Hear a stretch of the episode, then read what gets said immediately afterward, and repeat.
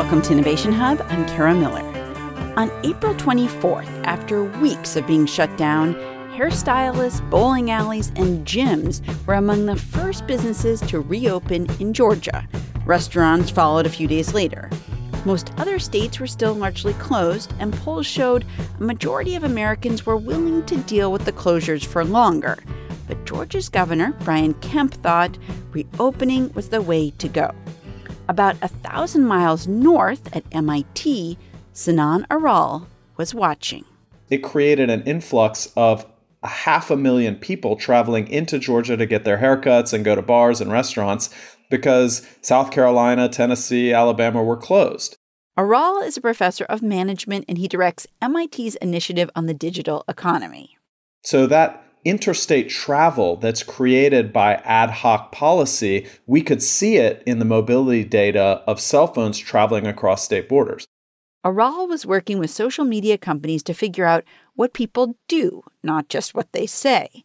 And in the case of Georgia, while lots of people were willing to stay hunkered down, apparently lots of other people wanted a haircut, and they were willing to drive quite a ways to get one, which taught Aral something crucial about public policies around coronavirus the effects of a state's policies are interdependent with other states' policies, and that therefore an uncoordinated or ad hoc approach to regulating COVID mobility is not going to work in the United States. It's going to create a ricocheting of the pandemic backwards and forwards as some states remain open and some close, and then these close, and then the other ones reopen.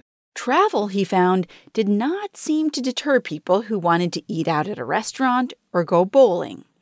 Georgia, for example, was a big influence on neighboring South Carolina, even if Governor Kemp had no power over the decisions that South Carolina made, which to some degree makes sense. But even more surprising to Aral was another nugget nestled in the research. Some states had tremendous influence on states that were hundreds or thousands of miles away. So you may be surprised to find that the number one state that influences Florida citizens' mobility the most is New York. And that has very little to do with travel. It has to do with the fact that people are influencing each other over Facebook. Social media was helping Aral track people anonymously as they traveled, as they made decisions, and it was unearthing some strange realities about the effectiveness of policy decisions during a pandemic. Indeed, Aral argues the power of social media right now is skyrocketing, and it impacts our lives in all sorts of ways that may be hard to fathom, even if you are not much of a user of Facebook or Twitter or Instagram. That impact started in March as people just began to disappear from the downtowns of Chicago and Houston and Seattle. As we scurried off the streets, we all scurried online. And in fact, all of the social media companies broke records week after week after week.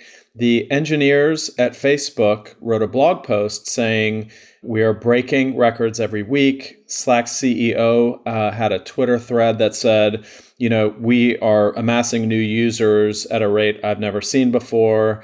Essentially, their use looked like a hockey stick if you were to graph it.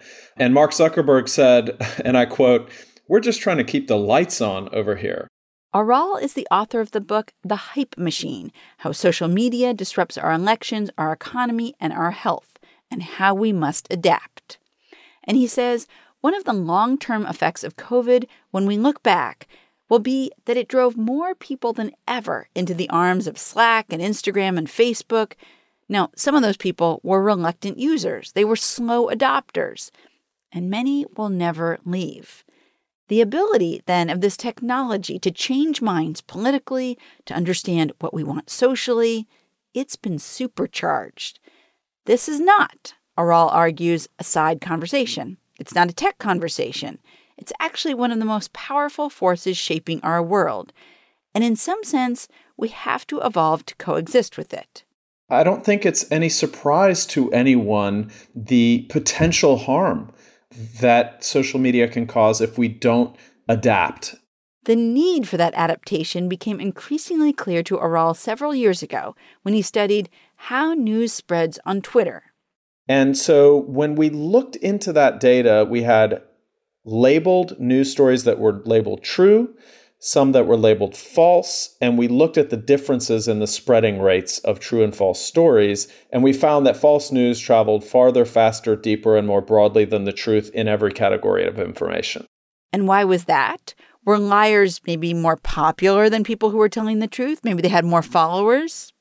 Not even close. People who were spreading false news had fewer followers, followed fewer people, were less often verified, less active, had been on Twitter for less time. So then we looked into other explanations and we came up with what we call the novelty hypothesis. So if you look into what draws human attention, novelty tends to draw human attention.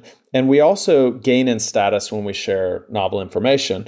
And we measured the novelty of false news compared to true news. We found it was way more novel than the truth. And that was associated with the 70% greater likelihood of retweeting false news than true news. So novelty has a big role to play. Aral and his colleagues also found that there was a strange dance going on between real people tweeting out fake stuff and then fake accounts going in to make that message louder. One of the first moments that seemed to reveal how this process of amplification worked occurred in the winter of 2014 when Vladimir Putin decided to send Russians into the Ukraine to annex Crimea. And what we found was that there was essentially an attempt to uh, distort reality. And the reason for that was if a country can change the perception of what's going on on the ground, say, in Crimea, both for the local population and for the international community, they can reframe what's happening hmm. as not being an annexation, but rather an accession. In other words, well, the population here wants to join Russia, and therefore we're just helping the vast majority of people who want to be part of Russia. And actually, the Obama doctrine stopped short of intervening in Crimea and instead imposed economic sanctions. And you can imagine that when you're making a decision like that, whether this is an accession or an annexation is going to change your perception of should I intervene or should I do something a little bit less huh. dramatic. Hmm. From where you sit, uh, knowing so much about social media, what do you see in terms of what the Russians are doing in 2020 in terms of our election? Well, it is much more sophisticated than it was in 2016. So now what they're doing is instead of using fake accounts, they are nudging actual US citizens to promote false narratives themselves. And the reason for that is because the platforms have policies against inauthentic accounts and inauthentic identities. So instead of using fake accounts, they want to take real US citizens and encourage them to start and spread false propaganda and manipulative content. The second thing that they've done is that they've moved their servers to US soil. And the reason for that is because surveillance domestic surveillance is banned or severely restricted in the United States. So our intelligence agencies have a much harder legal time to sort of surveil servers on US soil as they do servers on foreign soil. So they've moved their operations. They have infiltrated Iran's cyber war department, perhaps to launch attacks through Iran. And by the way, the US intelligence community is unanimous in indicating that Russia is interfering hmm. currently in the in the 2020 election that they have become more sophisticated that they are engaging in new tactics and strategies to make their manipulation more effective and more elusive and it's going on as we speak um, i want to go back like 10, 15 years to when the social media age really sort of began in earnest. Lots of people thought if we can communicate with each other, if we can share pictures, this would be a great thing. What do you think that that promise of early social media was? Like what what did people see in it that that was amazing? Well, I mean, I think that the that the promise of of this connectivity is that human beings' progress is largely related to our ability to collaborate, coordinate, and cooperate with each other at scale. So, our brains have evolved to be a social species. We are by far the most social species on the planet with regard to the complexity of our social relationships, our ability to form organizations, our ability to cooperate internationally in loose networks of human beings working together to achieve great things. And if we could create a communication system that decentralized and enabled this at scale, that we would be able to create economic value, public health value, openness, and sort of freedom of speech, etc., in a way that is not achievable through state-sponsored and or broadcast media that is a kind of one-to-many medium. And to a large extent, those promises, quote unquote, are real and can mm. be realized at a local level today. You see lots of small businesses operating almost entirely on social media. You see public health organizations combating pandemics through social media. You see outreach efforts through social media. You see tremendous ability to garner donations for causes through social media, be it uh, disaster relief or adoptions or blood drives or get out the vote drives. You also see a tremendous amount of first responders' use of social media in a natural disaster and so on. So there's a lot of potential that comes from our ability to collaborate, cooperate, and coordinate at scale with kind of a central nervous system that has blanketed the planet. But the real concern is what are the signals that are going over that social system, are they positive or negative? Are we creating a pollution of our communications ecosystem or are we keeping it clean? In some sense, the pollution analogy is apt because, you know, the ability to communicate depends on what you're communicating in terms of whether it's good or bad. Do you think that our brains have a certain vulnerability to social media in a way that is distinct from a lot of other technologies? I have a seven year old son. Uh, and so I think every day about what is the impact of yes. digital technology on his brain. And I also think about the notion that Steve Jobs wouldn't let his kids play with the iPad. I was going to ask you about that. Like, I wonder, I mean, you've spent a lot of time with tech folks.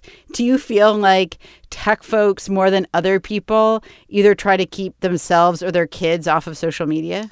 Well, I had been limiting my son's access to digital technology very well prior to COVID. Okay. But once he started going to school online in yeah. in, in right. the spring, it became even more difficult to do that.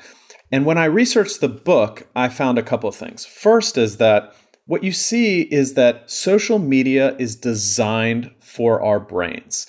When you look into the history of human evolution in terms of the brain's evolution, you realize that a very large explanation why the human brain is so big relative to our body weight or why the neocortex is so large relative to the rest of the brain is because of our evolving need to process social signals. Our sociality, our ability to process social signals, is a big part of our brain's development over millions of years. When you realize that, you realize that the invention of social media, which creates a population scale cacophony of social signals, is like throwing a lit match into a pool of gasoline because our brains evolved to process those signals. Now we're processing them at a rate like we've never seen before. That combined with the dopamine response system, where we get social rewards, likes, comments, etc., from engaging with social media, and you hear Sean Parker being interviewed in 2017 saying, Oh, yeah, we exactly designed social media to give you those dopamine hits so that we could keep you coming back for more With the like you awareness of that addiction, kind of. Exactly. Yeah, yeah. We that is part of our business model was essentially his answer to Mike Allen in 2017. With that awareness, you realize, wow, we are incredibly neurologically susceptible to this technology. Now, contrast that with studies of a completely different nature in terms of neuroscience, which is the impact of meditation. So, meditators have an ability to quiet what's known as the default network. The default network is our thinking of ourselves and ourselves in relation to others. Social media does the opposite. It activates the default network, the network that thinks about ourselves and ourselves in relation to others. And you suddenly realize that this technology is designed to hype us up. And that's why I call it the hype machine, because its business model is based on engagement. And to engage us, it needs to give us the neurological impulses to continue to post, to continue to want more. And that's exactly how it's designed. To, to, to think about ourselves like all the time. To Really? think about our uh, to think about ourselves and our relations to others. In Yes. other words, What when do we you, get what do you yeah. think of me? Not like me, and what do you think of me? Exactly, exactly. right, So- right. so- and, and that's what likes, comments, and and and shares are all about on social media. And if you, there have been a number of studies that hooked people up to fMRI machines that uh, measure electrical impulses in the brain while using social media apps like an Instagram style app or other types of apps. Uh, and the things that you learn from those studies are absolutely fascinating. So, for instance, when our kids see likes on content that displays risky behavior, it dampens the parts of the brain that tend to inhibit our desire to do those behaviors. So it sort of turns down our natural risk aversion to risky behaviors when we see more likes on them. Interesting. So let's um, let's pause here for a second. Uh, when we come back, the promise of social media, whether we should maybe break up some of the big companies, and how this force that has been unleashed is just going to keep shaping our world, whether we're fans of it or not. From GBH Radio and PRX, I'm Kara Miller, and this is Innovation Hub.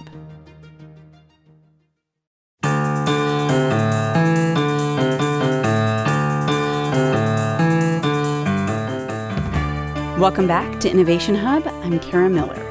One of the main organizers of the 1963 March on Washington, Bayard Rustin, had been thinking about doing a major DC march since the 1940s. We need in every community a group of angelic troublemakers. Our power is in our ability to make things unworkable. So when the 1963 march finally came together with something like a quarter million people in attendance, it was, in part, because organizers had been contemplating how to pull this off for a long time. More recently, though, protests have come together much faster, and often the crowds have been strikingly large.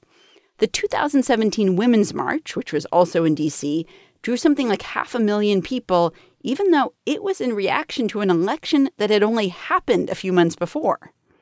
This shift is in part because of a technology that's so powerful it may be changing how humans evolve social media. We've seen it with the snow revolution in Russia, the Arab Spring, Ukraine, Hong Kong. Now we're seeing it with Black Lives Matter in the United States. Sinan Aral is the head of MIT's Initiative on the Digital Economy, and he's the author of the book, The Hype Machine How Social Media Disrupts Our Elections, Our Economy, and Our Health, and How We Must Adapt. He argues whether you love Twitter, connect with cousins on Facebook, or just have no use for social media platforms, they're changing our world, how we connect and organize, what we believe politically, and just about everything else.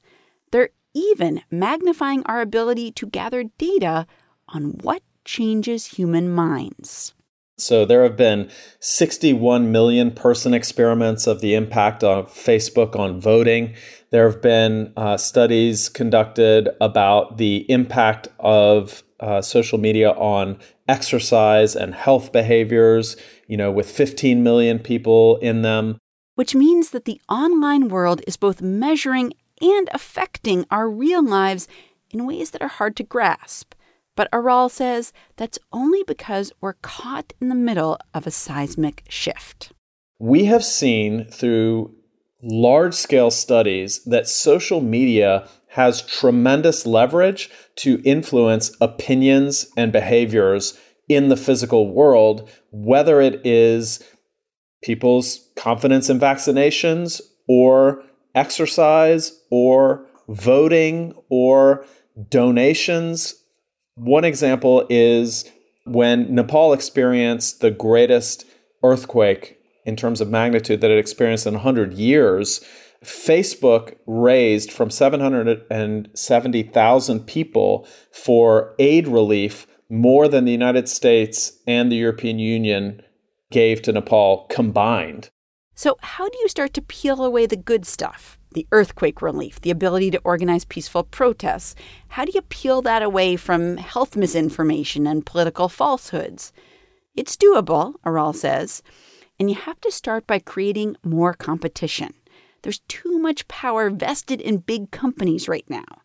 But the idea of breaking companies up, which a lot has been written about, it isn't a silver bullet, he argues, and it doesn't make sense to him. This is an economy that runs on network effects.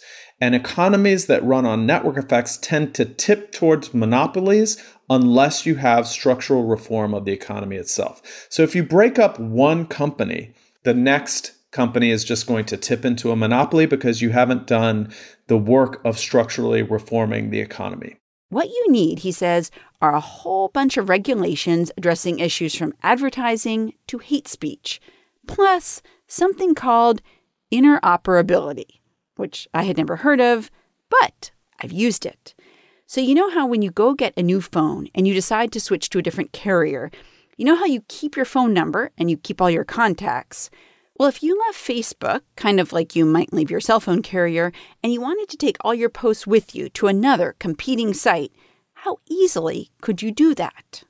It's kind of strange to think about that in the context of social media, but how strange is it to think about that I would call you from my Verizon phone to your Sprint phone and not even think about that. Imagine if I had to say, "Oh, I really want to call Kara, but she's on Sprint, so I can't call her." Which is it just sounds weird in the context of cell phones, but the opposite sounds weird in the context of social networks. And the reason is because we don't have interoperability legislation in social networks, but we do in cell phones. So Aral says the idea is don't break up Facebook. Instead, allow people to take their info with them like they do when they change their phone carrier. And when we can do that, then the companies have to compete with each other to provide the experience that we like the most. Right now, Facebook doesn't really have to compete for our attention. And so even though we can be up in arms about all of the harms uh, that Facebook is creating, they don't have an incentive to fix those harms as much as they would if we could so easily s- switch to a competitor. There does remain a problem, though. Wouldn't there be a race to the bottom between companies? A drive to show you the most salacious stuff in order to hook you? Aral says he actually doesn't think that's how it would play out when we have competition, the best, sort of most effective leaders of the new social age will be the ones that realize that the long term profit incentive of the platforms that they're running is aligned with the positive social values of society rather than competing. What do I mean? Well, if I want to maximize short term revenue, if I'm Mark Zuckerberg or Jack Dorsey, I might want to promote fake news, to promote you know, short term engagement to sell a few more ads. But if I know that people are going to leave my platform in droves because it's polluted with fake news and spam and discrimination right. and genocidal propaganda, or they're scared for their kids and they're, they're like, you can go on kids. this one, but you, you, can't go on this one. Great example, and I might do that myself with my son. Um, then they'd realize that wow, in a market with a lot of competition, I might maximize short term engagement, but I'm going to lose a lot of people in the long run, and that's not sustainable. What I need to do is provide a wholesome, healthy communication environment in order to keep people engaged with my platform over the long run. That is long run profit maximizing in a competitive market. And the leaders of the new social age, as I call it, that realize that the society's values and the long term profit maximizing shareholder value of the platform is actually aligned are the ones that are going to succeed. Is there a chance that we are going to get more competition, which is kind of like your recommendation for how to make social media better? Is there um, a chance that's going to happen? There is legislation pending in the US Congress right now, for instance, the Access Act, which would force platforms over 100 million users to make their platforms interoperable with each other. Okay. There are also grassroots efforts at the platforms to approach data portability, etc. We currently don't have it. When Mark Zuckerberg was in front of the Congress and uh, Senator Kennedy asked him, you know, can I can I uh, down, you know, can I take my social network uh, off of Facebook?